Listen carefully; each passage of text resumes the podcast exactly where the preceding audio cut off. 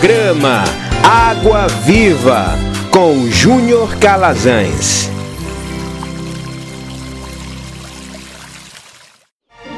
Momento de reflexão na Palavra de Deus. Muito bem, meus irmãos e minhas irmãs, chegamos ao momento de refletirmos as Escrituras Sagradas, a refletirmos a Bíblia, pensarmos a Bíblia, pensarmos a palavra, e por isso eu convido você a máxima atenção, pegue a sua Bíblia, faça algumas anotações, é importante isso. E hoje nós falaremos sobre o tema Quem é o Espírito Santo? Iniciaremos essa nossa reflexão com a seguinte pergunta: Quem é o Espírito Santo? O que ele representa para você? Em sua concepção, em seu entendimento, para que ele foi plantado dentro do homem? Ele faz parte da Trindade? O que é Trindade? E como ele está como o terceiro da Trindade, significa que ele é menos importante? Essas são as perguntas que nós iremos responder no decorrer aí do nosso estudo, da nossa reflexão. Para eu não demorar mais tempo, eu convido você a abrir a sua Bíblia no livro de João, capítulo 14, do verso 16 e 17, ou seja, João 14, do 16 ao 17. A versão que eu estou utilizando aqui é a João Ferreira de Almeida. O que é que o texto diz? O texto diz: Eu rogarei ao Pai, e ele vos dará outro consolador, para que fique convosco para sempre. A saber, o Espírito da Verdade o qual o mundo não pode receber, porque não o vê e nem o conhece. Mas vós o conheceis, porque ele habita convosco e estará em vós. Meus irmãos, o Evangelho de João ele foi escrito por volta de 90 a 96 depois da morte e ressurreição de Jesus. Ele foi escrito porque João desejava que as pessoas começassem a crer em Jesus e recebessem a nova vida em seu nome. Nós observamos que a introdução do livro de João, ela é extremamente diferente dos outros evangelhos. E João mostra Jesus como um ser eterno, não como um grande homem, mas também a própria natureza de Deus. João ele destaca também neste livro alguns milagres e ensinamentos de Jesus não registrado em outros evangelhos. Quais são esses outros evangelhos? Mateus, Marcos e Lucas. É bom a gente ter a, a compreensão a respeito disso. E João ele dá uma maior atenção nos capítulos 14 ao 17 ao que Jesus disse aos seus discípulos antes da sua morte e circunstância em que ele lhe revelava depois da sua morte e ressurreição. Pensar sobre o Espírito Santo pode nos custar, pode nos requerer, pode nos levar a admitir o fracasso das crendices herdadas nos cultos sincréticos que nós estamos aí imergidos, mergulhados, plantados. Agora, o lado bom de tudo isso é que a partir do momento em que reconhecemos isto, surge a partir daí a oportunidade de arrependimento. Olha só, meu irmão e minha irmã, todos os assuntos que temos abordado até hoje é com o único objetivo e perspectiva de que, a partir da palavra, obtenhamos as respostas bíblicas para o nosso comportamento cristão. A igreja da nossa geração, essa igreja que, após a influência do pós-modernismo, que tem se aparelhado com o sincretismo, é a mesma igreja que tem agido com total desrespeito à pessoa do Espírito Santo.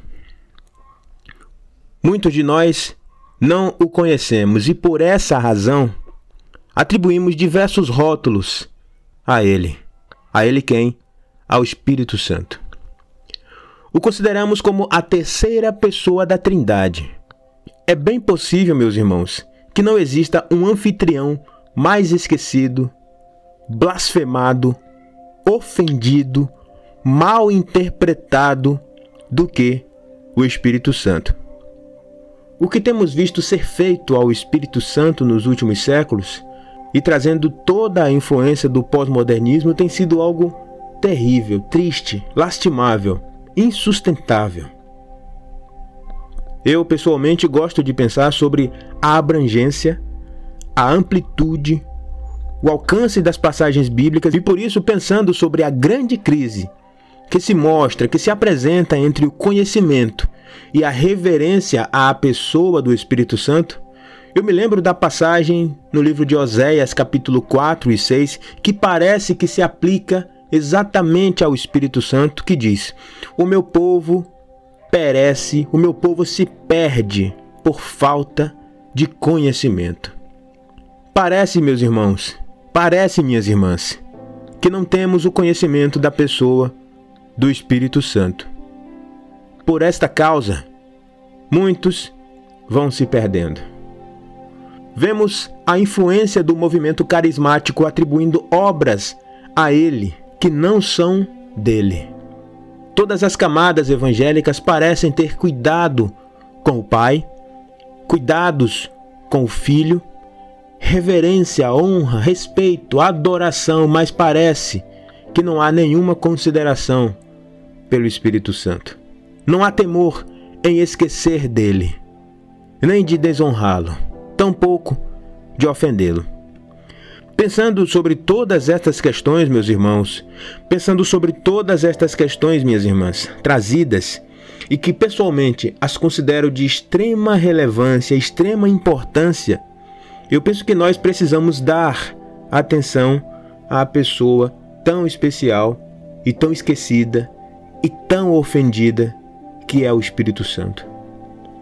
O conhecimento que temos absolvido sobre o Espírito Santo exposto na mídia evangélica, em seus canais poderosos, é que o Espírito Santo é um poder, um agir, uma energização que se apossa do crente e que faz perder os sentidos, rolar no chão, leva esse crente a pronunciar palavras incompreensíveis e incoerentes, ou até comportamentos bizarros, aparências de êxtase, transe, cair e rolar no chão.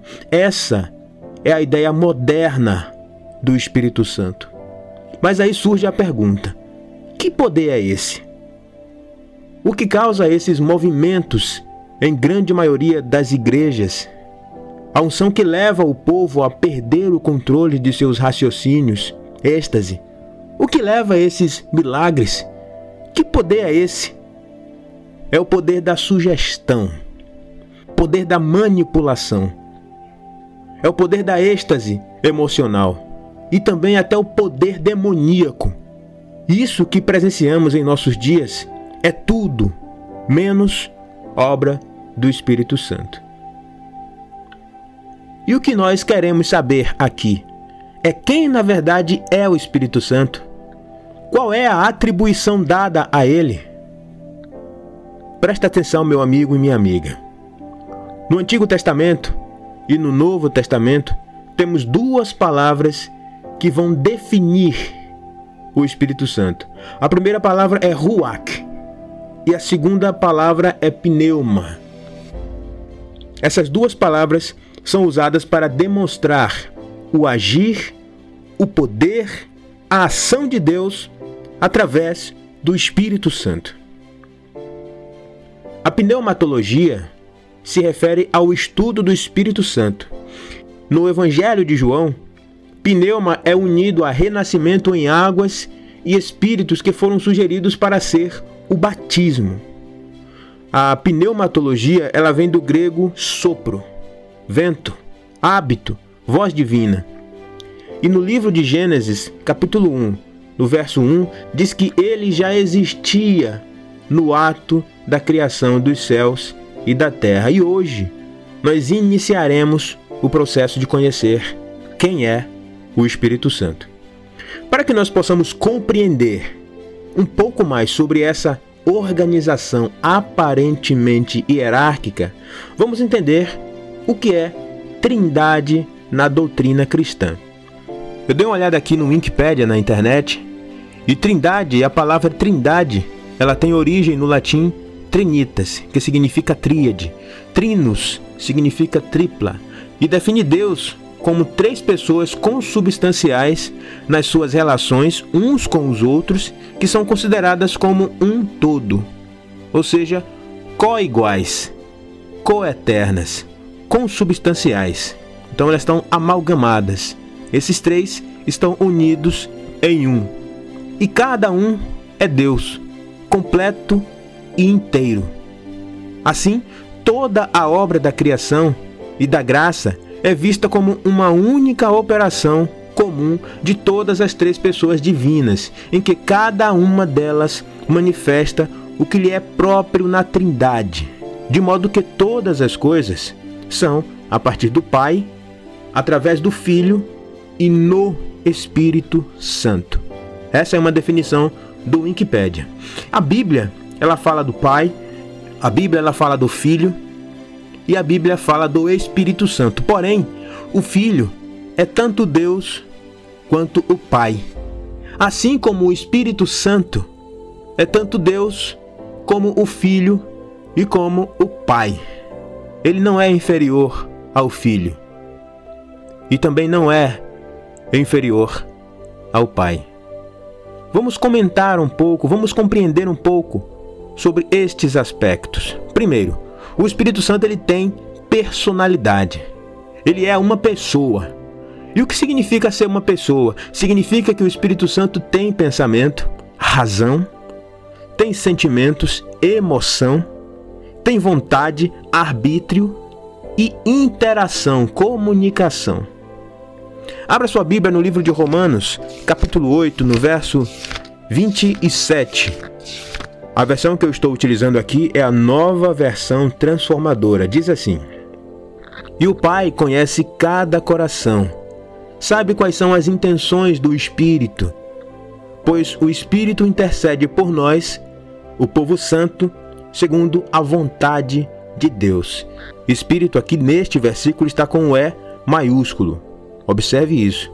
E o que é que está sendo dito aqui? É que o Espírito tem razão porque Deus conhece o coração do Espírito que intercede por nós. Aleluia.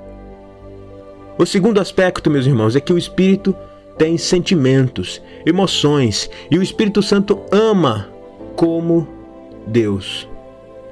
Romanos 15, 30. Olha só.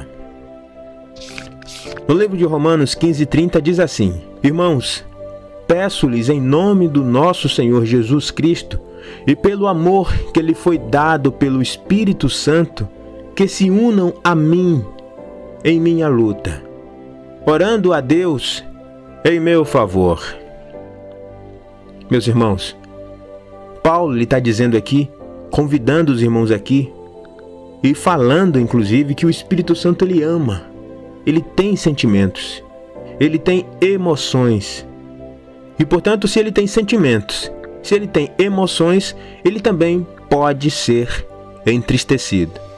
No livro de Efésios, capítulo 4, no verso 30, o que é que diz lá?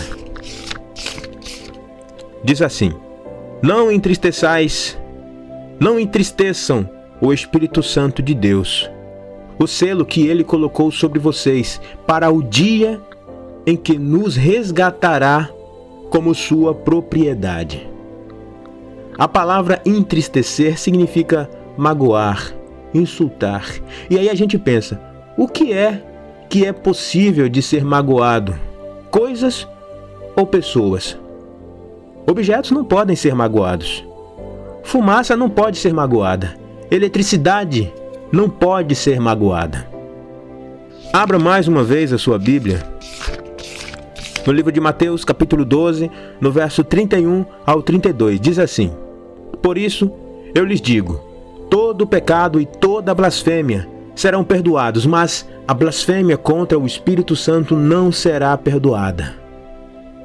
Quem falar contra o Pai e o Filho será perdoado.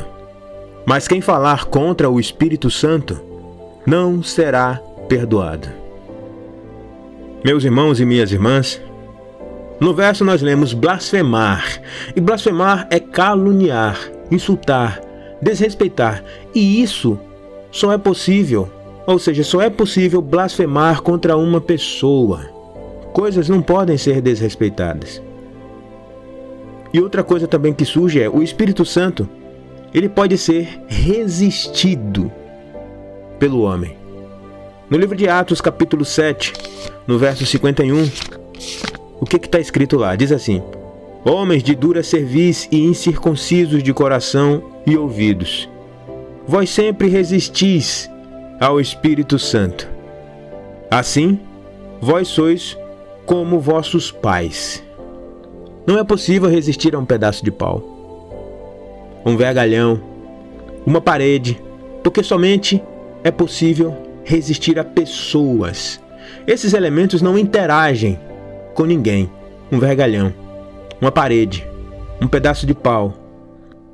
Então, para, para algumas denominações religiosas, o Espírito Santo é uma força, uma energia ativa, mas pensando honestamente, força não fica triste, meus irmãos.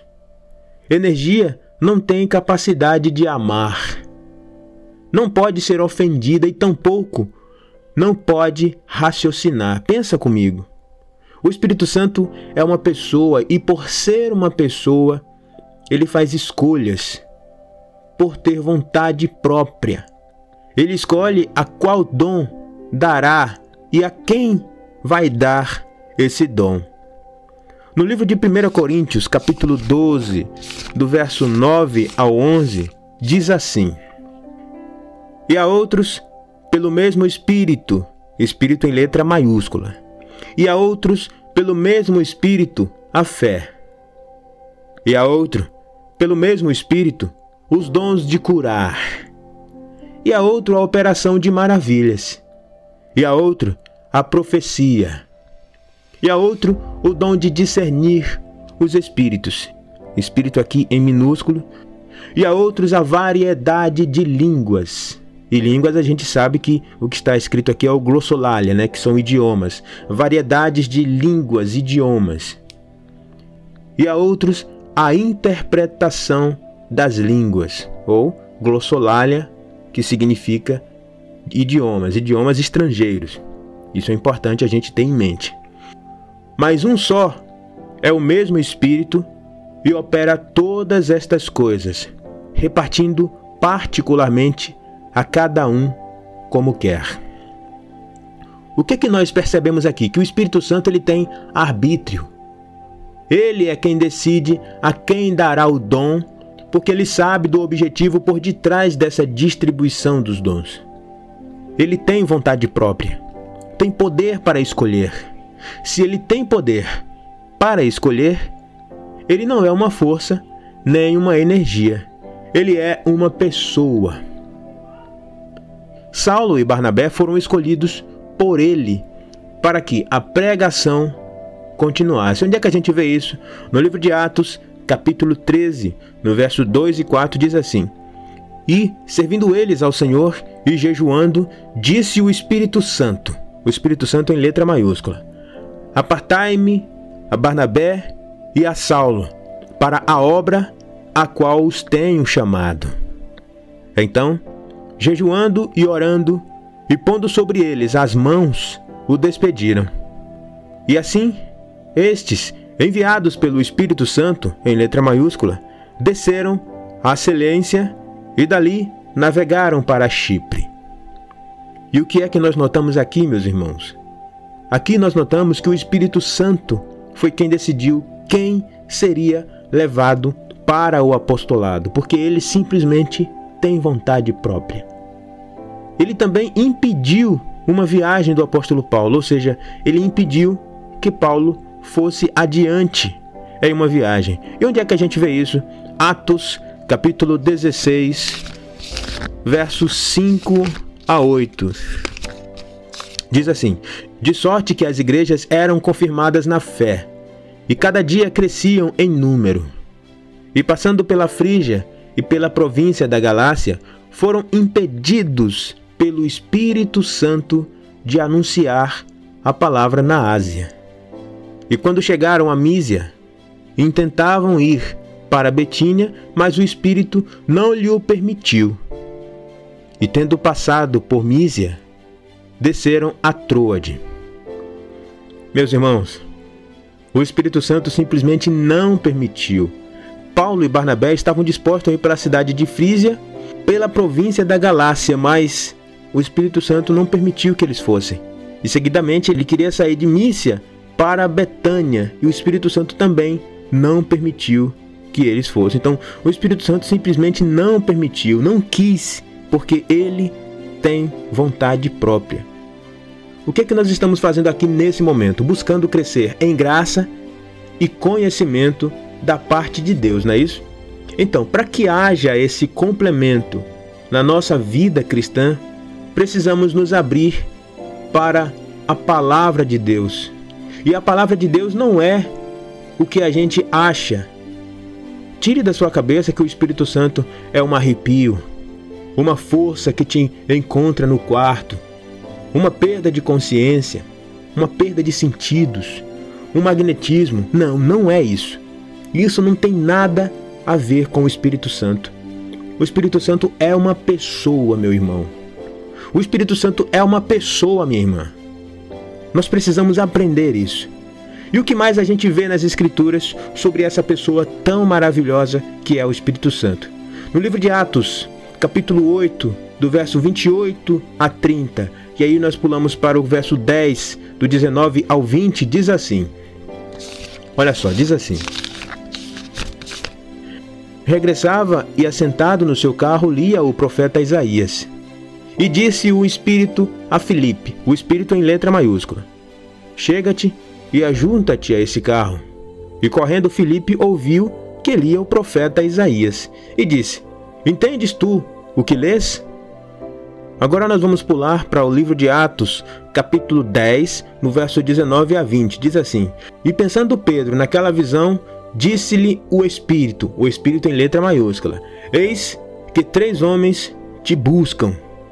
Levanta-te, pois, desce e vai com eles, não duvidando, porque eu os enviei. Eu quem? O Espírito Santo. Então, o Espírito Santo, meus irmãos, ele interage, ele se relaciona ele fala, mas além do que ele fala, ele também ouve.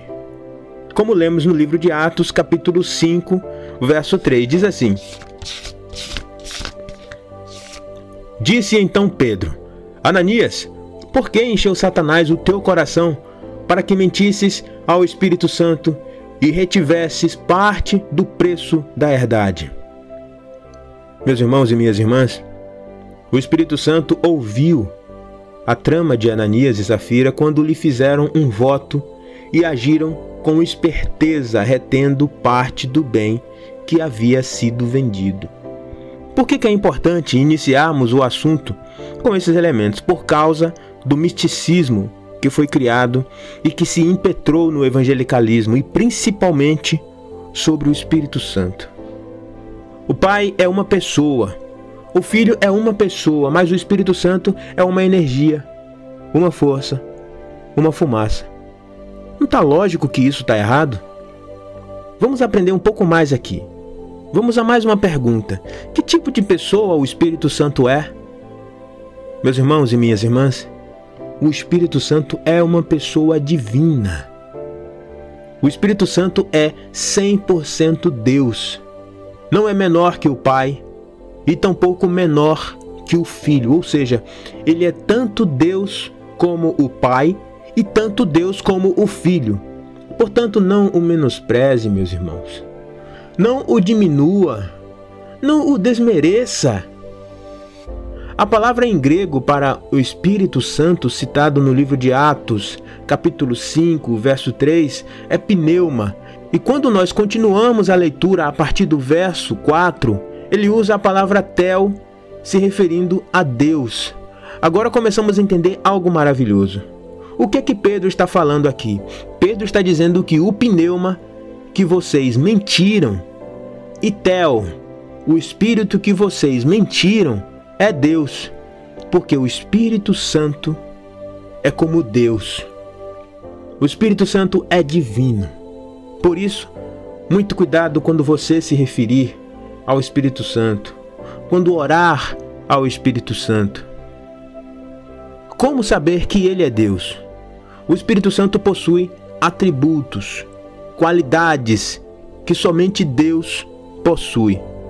Um deles é o que? É a eternidade. No livro de Hebreus, capítulo 9, no verso 14,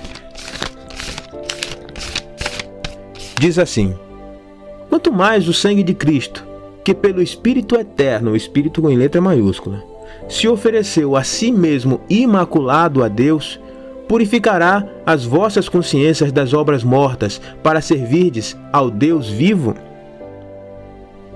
Meus irmãos e minhas irmãs, o Espírito Santo, ele tem a característica de eterno. E além de ele ser eterno, ele é também onipresente e onisciente, que são atributos do próprio Deus. No livro de Salmos, capítulo 139, no verso 7 e 8, diz assim: Para onde me irei do teu espírito? Ou para onde fugirei da tua face. Se subir ao céu, ali tu estarás. Se fizer no inferno a minha cama, eis que tu ali estará também. É claro que o Espírito Santo ele está em todo lugar. E estando em todo lugar, ele é onipresente. Outra característica é que ele é onisciente. E onisciência é mais um atributo que somente Deus tem.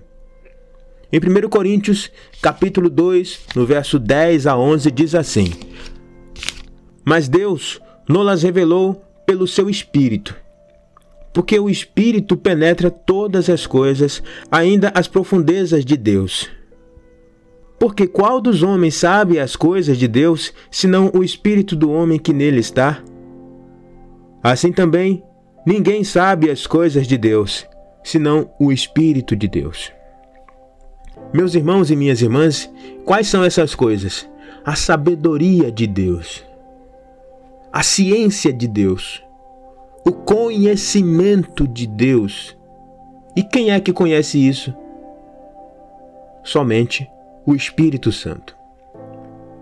E outro aspecto também característico do Espírito Santo é a onipotência de Deus, que ouvimos com muito menos frequência. Em Lucas capítulo 1, verso 35 diz assim: E respondendo o anjo disse: Descerá sobre ti o Espírito Santo, e a virtude do Altíssimo te cobrirá com as suas sombras. Por isso também o santo que de ti há de nascer será chamado Filho de Deus. A palavra Altíssimo aqui nesse trecho é Eu Elion, ou o Deus elevado. E esse Deus elevado ele desceria sobre Maria. E a partir desse momento, Jesus ele foi concebido pela virtude do Espírito Santo. Então, pensando aqui, fazendo um resumo, nós sabemos que o Espírito Santo ele é eterno. Em Hebreus 9:14 fala disso. O Espírito Santo ele é onipresente. Salmos 139, 7 e 8. O Espírito Santo é onisciente. 1 Coríntios 2, 10 a 11. E o Espírito Santo é onipotente. Lucas 1:35. E agora mais uma questão. O Espírito Santo também ele é criador Onde é que nós vemos isso? No livro de Gênesis, capítulo 1, no verso 1 a 2, diz assim: No princípio criou Deus os céus e a terra. E a terra era sem forma e vazia, e havia trevas sobre a face do abismo. E o Espírito de Deus, o Espírito aqui em maiúsculo, e o Espírito de Deus se movia sobre a face das águas. Meus irmãos, o Espírito estava presente no momento da criação. Aí você pergunta, mas nessa passagem não está dizendo que ele criou. Vamos à próxima leitura. Jó, capítulo 33, verso 4, diz assim: O Espírito de Deus me fez, o sopro do Todo-Poderoso me dá a vida. Aleluia. E no livro de Salmos, capítulo 33, no verso 6, o que é que o salmista Davi diz aqui? Ele diz: Pela palavra do Senhor foram feitos os céus, e todo o exército dele pelo espírito da sua boca. Louvado seja o santo nome do Senhor, meus irmãos. O espírito ele é criador, agente de criação, personalidade efetiva na atuação da criação do mundo e de todas as coisas. Ele é Deus, ele é santo, ele é como Deus. No livro de Romanos, capítulo 1, verso 4, nós vemos o seguinte: Declarado Filho de Deus em poder segundo o Espírito de santificação, Espírito aqui em maiúsculo, pela ressurreição dentre os mortos, Jesus Cristo, nosso Senhor. Nós falamos outro dia sobre o significado de parábola e onde surgiu essa definição que foi a partir do profeta Isaías, quando falamos sobre o capítulo 6, onde ele teve uma visão do trono de Deus e ele viu anjos, serafins, dizendo: Santo, Santo, Santo é o Senhor, toda a terra está cheia da sua glória. Então a Bíblia define que a santidade de Deus é o único atributo elevado ao terceiro grau de repetição. Nunca lemos a Bíblia dizendo Deus é fiel, fiel, fiel, ou tampouco Deus é amor, amor, amor. Apenas a santidade de Deus é elevada ao terceiro grau de repetição. Ou seja, Deus, ele é santo, santo e santo. Então, por causa dessa grandeza da santidade de Deus, os serafins que estão próximos a ele, e na visão do profeta Isaías isso fica claro, cobrem o rosto, porque se contemplarem a santidade de Deus, eles desapareceriam. Eles cobrem os pés, porque se pisarem no lugar aonde Deus está, eles sumiriam. E a mesma santidade que está inserida sobre o ser de Deus está inserida no Espírito Santo dele. Ou seja, o Espírito Santo não é menos santo do que Deus. O Espírito Santo, ele é santo. E é por essa razão, porque ele é santo, impecável, distinto, separado, invulgar, transcendente. Meus irmãos, para nós finalizarmos essa nossa reflexão, acabou sendo um pouco extensa.